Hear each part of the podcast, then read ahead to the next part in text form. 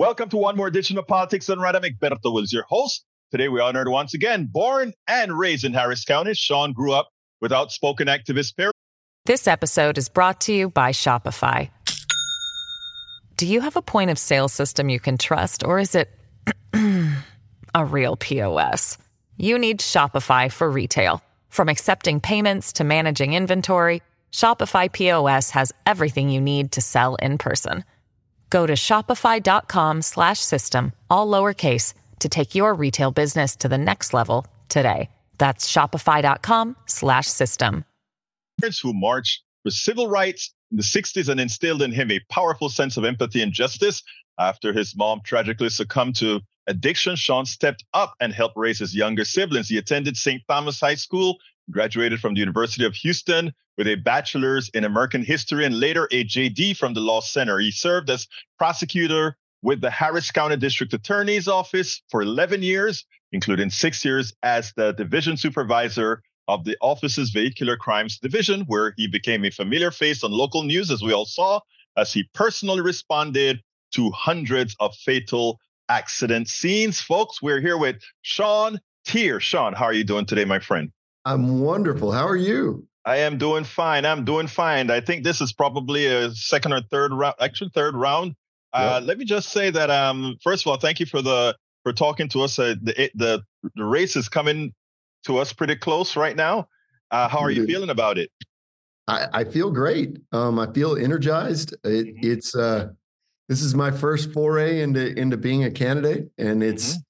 it's eye opening, but it is uh, it's really it's it's exciting to get out into the different communities and just talk to people and listen to their stories. So I, I've thoroughly enjoyed it. And you're right, we're getting real close. You've been all over the county, as I see. Now, um, you've gotten quite a bit of endorsements, my friend. It, Let us hear about some of those. I, I, I am, uh, to put it bluntly, I was even surprised at some that you got. Go ahead. Well, yeah, every one of them has has just humbled me more and and honored me. Um, uh, Commissioner Ellis, Judge Hidalgo, um, this morning, uh, Mayor Sylvester Turner came out. Um, Rusty Hardin has oh, endorsed me. Um, you know, a, a, number of legislatures, Gene Wu, um, Jon Rosenthal. It, it's just been it's been incredible. Not to mention all of the groups, um, labor, the AFL-CIO has endorsed me. Uh, the LGBTQ plus caucus has endorsed me. Just uh, last uh, week, yeah, I, I saw that. Week, mm-hmm. Yeah, the Working Families Party. It, there's there's just been such a groundswell of of support that it it it really does it makes me feel amazing. It seems to me like uh, you've you've done a good job in establishing both a grassroots rapport, which is necessary, as well as one who can speak to the establishment. I think you need somebody in there who can actually uh, c- can deal with both sides because that is what uh, all our stakeholders, if you will, and as as as being stakeholders, that's the way it's supposed to be. Now you've you've centralized on on five specific topics: fighting for women's uh, reproductive rights, uh, leading on gun violence prevention, ensuring second chances for those who deserve it, fixing our broken cash bail systems, and eliminating the criminal court backlog. First yes. of all, the middle one that you have there is something that I want to talk about first. It's interesting because, as it turns out, the crime rate is has been for some time undulating and now falling. And um, what upsets many of us, specifically those who are progressives, is when crime is used as a bludgeon as opposed to something that needs to be taken care of in an intelligent fashion. We don't, everybody who gets uh, faced with crime, the crime rate is 100%. For the vast majority of people, they never see crime except to what they see on TV. So, my thing is that middle part that you say, ensure second chances for those who deserve it, usually comes with another thing preventing crime in the first place. Tell me your thoughts on that.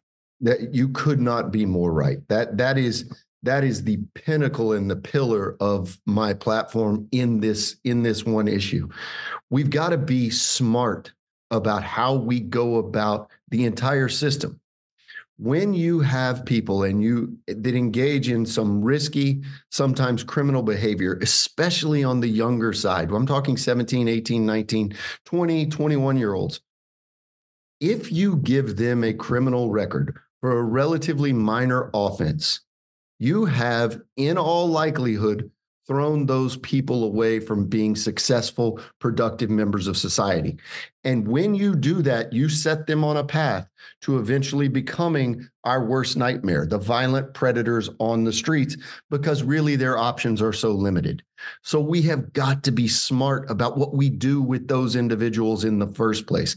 The, the restorative justice programs that have been implemented in a lot of successful ways around this country need to be brought here. We need to be focused on narcotics possession. We need to be focused on the nonviolent low level offenders and give them a different path forward. I think a lot of that is going to be partnering with our trade unions. A lot of that's going to be partnering with other community based stakeholders to give those young people, and quite frankly, not even young people, just people, hope and a different path for a more successful outcome. And we're not going to save them all. We, we can't. But if we save a good percentage of them, if we drop the recidivism rate to a six, to a manageable number, now we are being more proactive on the front end. And what that also does is give me and my office and law enforcement as a whole much more bandwidth and ability to go after those who are really making a career out of out of violating and preying on the communities and there's no difference. Uh, the the crime rate is the same in Fifth Ward, in Sunnyside, in South Houston as it is in River Oaks. We just police it differently. So we've got to be mindful about the way we go about that as well. You know, uh, the difference between leaders and political demagogues is the, ab- the ability to go to your constituency and, and, and explain to them why you take the positions you take and not try to work on the visceral fear that people normally have. And that is, uh, speak to me about that because I think, I, I think for those who are going to buy the rhetoric from some about crime, I'll be strong. This episode is brought to you by Shopify. Do you have a point of sale system you can trust or is it a real POS? You need Shopify for retail. From accepting payments to managing inventory, Shopify POS has everything you need to sell in person. Go to shopify.com/system all lowercase to take your retail business to the next level today. That's shopify.com/system. Your brain needs support, and new Olly Brainy Chews are a delightful way to take care of your cognitive health. Made with scientifically backed ingredients like Thai ginger, L-theanine, and caffeine, Brainy Chews support healthy brain function and help you find your focus, stay chill, or get energized. Be kind to your mind and get these nootropic chews at olly.com. That's O L L Y.com. These statements have not been evaluated by the Food and Drug Administration. This product is not intended to diagnose, treat, cure, or prevent any disease. On crime, I'll lock them up and throw away the keys. They don't realize what they're doing for the tax system. They don't realize that the people who vote for that behavior are actually voting to pay more taxes and actually voting for a more violent society. Finish that for me.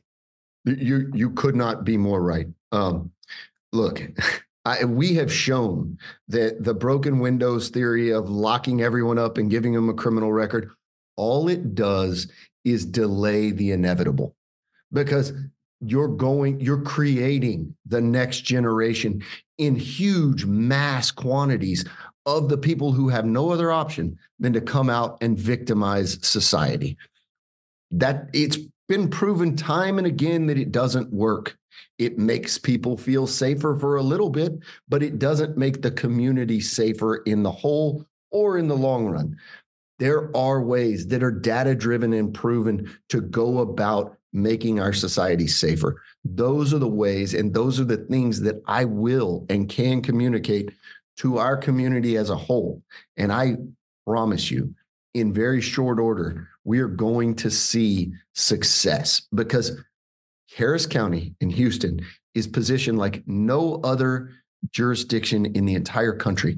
We have one of the most amazing commissioners courts right now. It's comprised of Commissioner Ellis, Commissioner Garcia, Commissioner Briones, and Judge Hidalgo who know that this is the right way to go. We've got district and county court judges who want to work through this smartly. We've got law enforcement who's on board with this. All we need is someone at the top of the DA's office, the warehouse for all of it, driving the train for true reform while still keeping us safe. And that's what we're going to do. It is important for the audience at large to understand that many of those who uh, believe in the concept of just throwing the book at folks or just arresting and locking up they have a vested financial interest in that in in in, in that um, in that method if you will uh, what it, what are the impact of bail bondsmen on our legal system and tell us a little bit about what you would do as opposed to what your opponent Kim Ogg would or has well, you know, the, the, the bail bonds industry is one that has profited um, off of the backs of poor people for generations. It, it, there's there's no other way around it. Um, and so I, I, made a pledge in September uh, not to accept a dime from the industry. I challenged my opponent to do the same. She declined and has subsequently accepted a, a pretty significant amount of money from that industry. She's in their pocket. Um, so she is going to continue to perpetuate those people in that industry from making money off poor people who simply want to get out of jail before they're convicted. I am going to really, really embrace the risk model that has been proven to be the one that shows future danger and risk. And we're going to be asking two very simple questions before we decide whether someone should be released pre trial. And that is, are they a continuing danger to the society? And if so, I don't care if they're Warren Buffett or they spent last night under I 10, they don't get out. Or are they a flight risk? Same issues. And if the answer is no to those, then they need to be out until their trial. We don't have room in the jail. Just today, it came out that we're paying $50 million to transport people awaiting trial to different jails in different states. That's unacceptable. So we need to go forward smartly. But we also have to have an eye toward people that commit crimes while they're out on bond. The, these, you know, the anecdotal stories of someone out on 14 bonds that subsequently commits a murder, that's not the judge's fault. The judges don't have a vehicle to hold someone at no bond without the participation of the DA's office.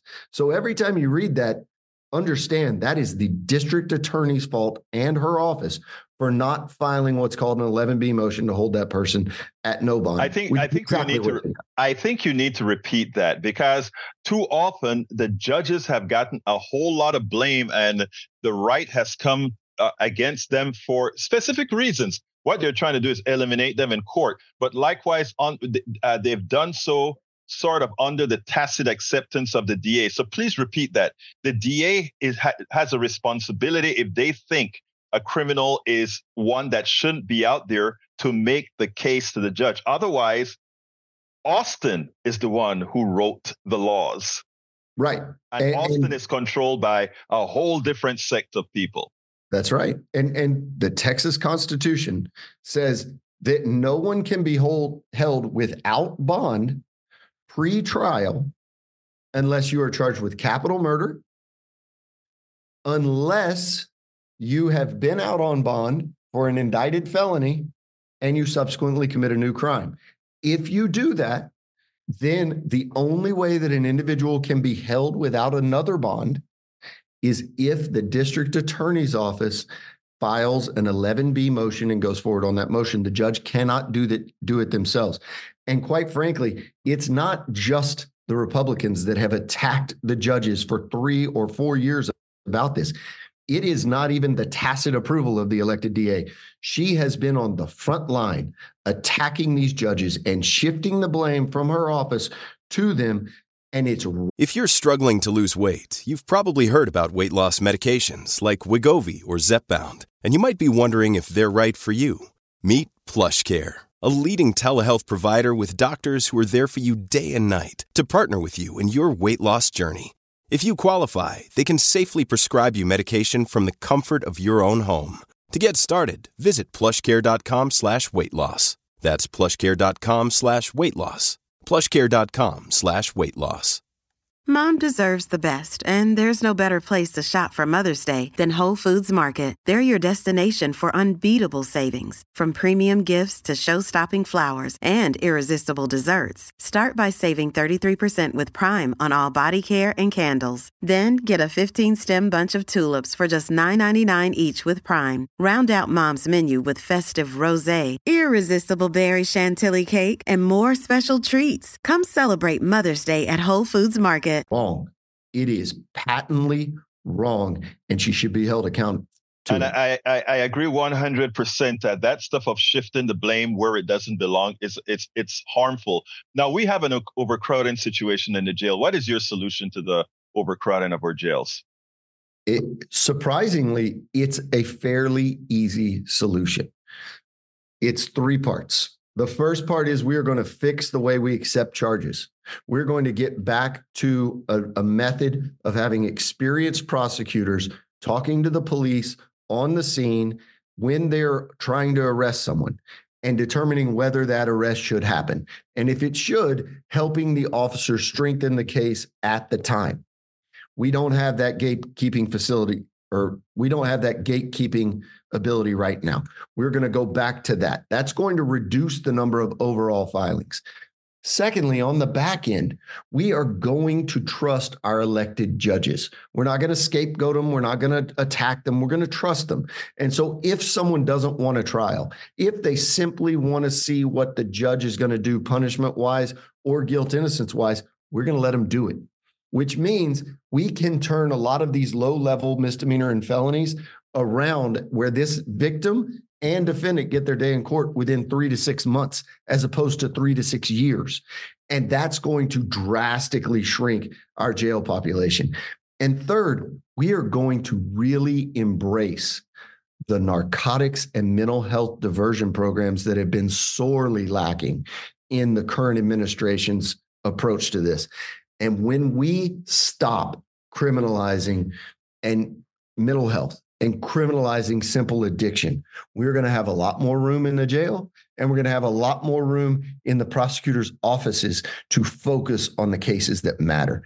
Those three pillars are going to be the way that we reduce the jail overcrowding in a drastic way in an incredibly quick period of time. If elected, uh, you will likely be the most powerful enforcer of the law in this state, having been doing so for the largest county.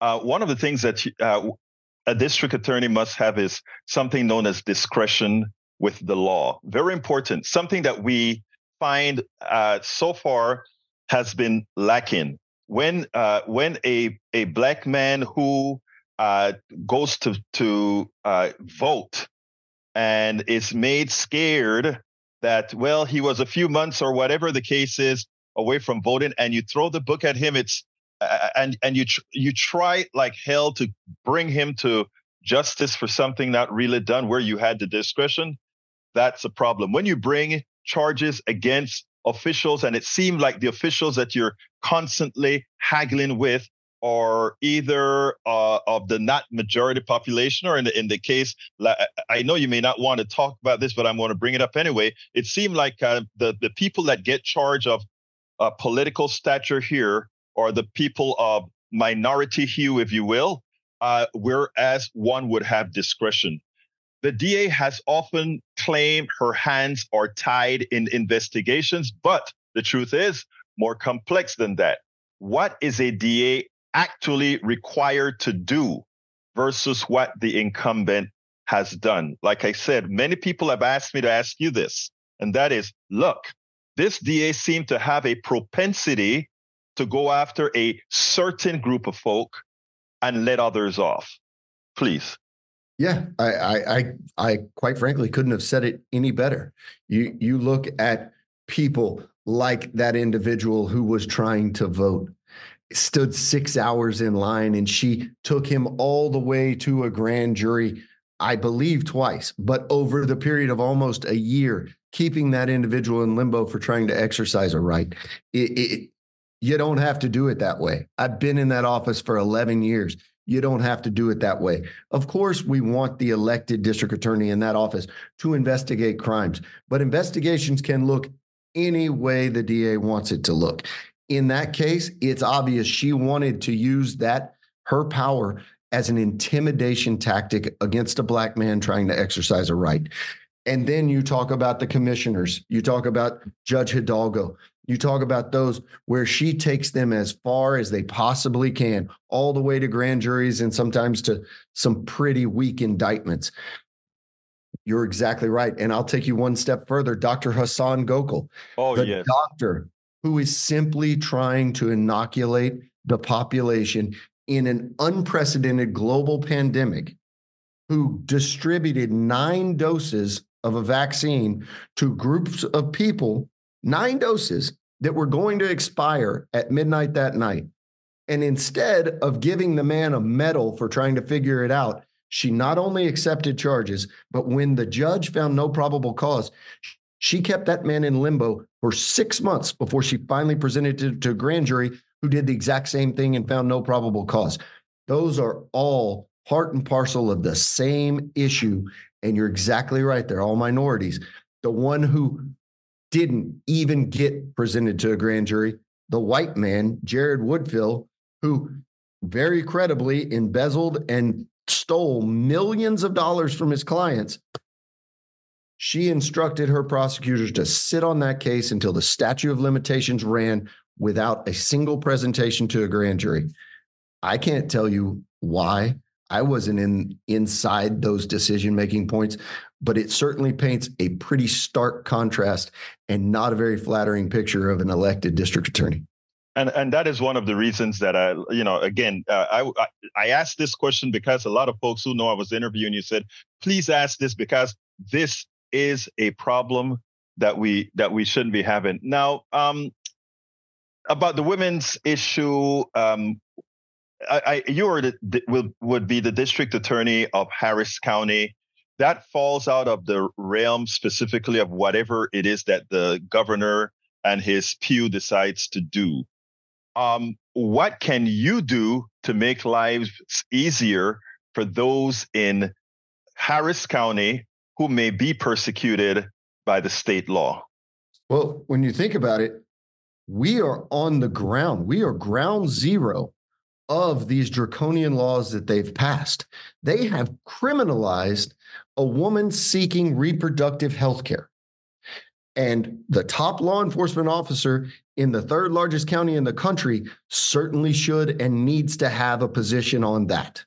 So, yes, this is central to my campaign because I truly believe, as a father of two daughters, as someone who's been married to my wife for 18 years, I've got nieces, I've got sisters.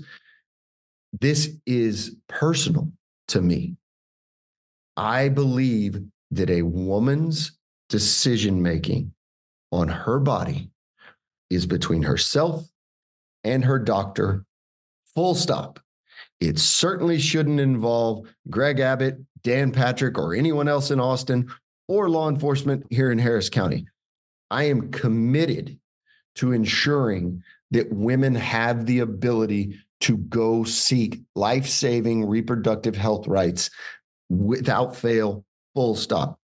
But what I have to do is investigate anything. And by having to say that, I truly believe that I'm costing women their lives. Women will die because we cannot say we're not going to prosecute a case. Women are going to either not seek the healthcare provider that they need, or they're going to seek back room, back alley abortions like we're in 1950 again, and we're going to see women die. So, what I am committed to doing is doing everything in my power and within the law to make sure that women have access.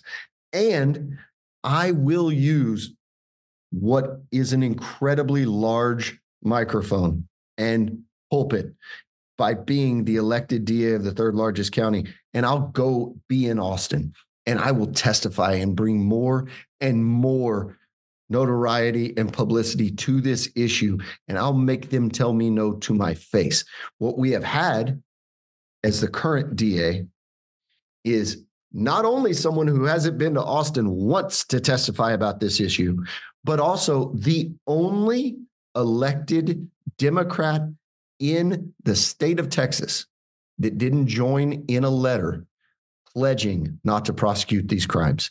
Every other one joined except for her. Well, you know, uh, uh you, you, got me into uh, getting a bit political with this uh, conversation because, and I want to say this for the audience, you don't need to respond to this. But much of what uh, many find suspect with what the DA has done mostly prosecuting people of not the majority, uh, not going after issues like uh, defending women's right to an abortion, uh, and and and and going with bondsmen and talking about the exploding crime rate that isn't really the fact, and not talking about using fixing crime before people uh, monetize crime. That is exactly uh, what one would do if they wanted to triangulate in a Democratic county by coming over the top with votes from the right.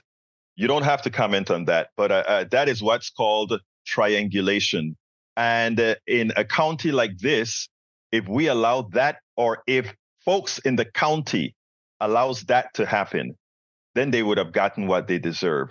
Anyway, uh, let me go ahead and um, ask a couple more questions. Sure. Specifically, um, let's what are you going to do about this backlog that we have?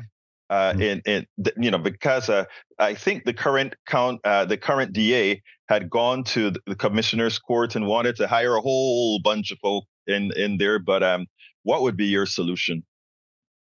Well, my solution to fixing the backlog is part and parcel to what we already talked about about reducing the jail population. All of that works together. When we stop accepting every single charge that's presented to us, when we work through them in a timely fashion of three, six, nine months as opposed to three, six, nine years, when we do all of that together with the smart empathetic diversion programs, then you are going to see that backlog shrink just like you see the jail population shrink and in the same time frame. These are all just ideas that if you went it's not like I'm a genius coming up with these. If you go talk to any one of the rank and file prosecutors that I've supervised for the last seven years, they tell you exactly the same plan I'm talking about. Everybody wants to see this happen every single person in the courthouse defense attorneys, judges, prosecutors. They all want to. The only person that's not going forward with this smart plan is the current elected DA. It's interesting because it's that's it's not only the right thing to do, but it's also fiscally responsible. It costs the county less money but that the, the, the, less money that it costs the county is money not going into the coffers of a whole bunch of plutocrats but we'd leave that alone. What would you have liked me to ask you that i didn't? Um, you know just how excited i am to restore and actually bring competence and integrity to that office all of these plans, all of the things that we've talked about are critically important to everyday citizens of our community. But the thing that no one really understands is how bad it is for the DAs in there right now and how that affects your public safety. We are hemorrhaging good prosecutors and they're not leaving to go get rich. They're going to Fort Bend. They're going to work for Brian Middleton, who is an amazing leader and a very smart person and somebody I'm going to lean on innumerable times to go about figuring out how to work through this stuff.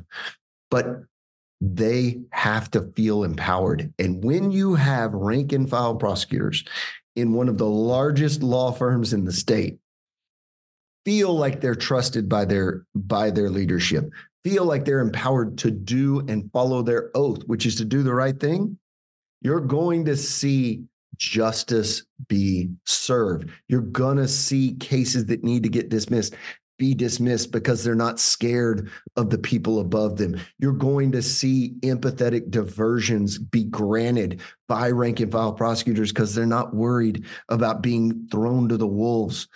All of those things matter more than anything. And at the final part, when we can retain and maintain talent at the DA's office, the really violent bad guys get held accountable. Right now, we're losing more murders than we're winning. That should terrify everyone. I am the leader. I am the person that can do it. And when I'm in that office, the entire county will feel better. Sean Teare, candidate for Harris County District Attorney. It's been my pleasure to have you on Politics Done Right. Hey, Bert, thank you so much, man. I'm sure I'll see you soon, and I can't wait to be back on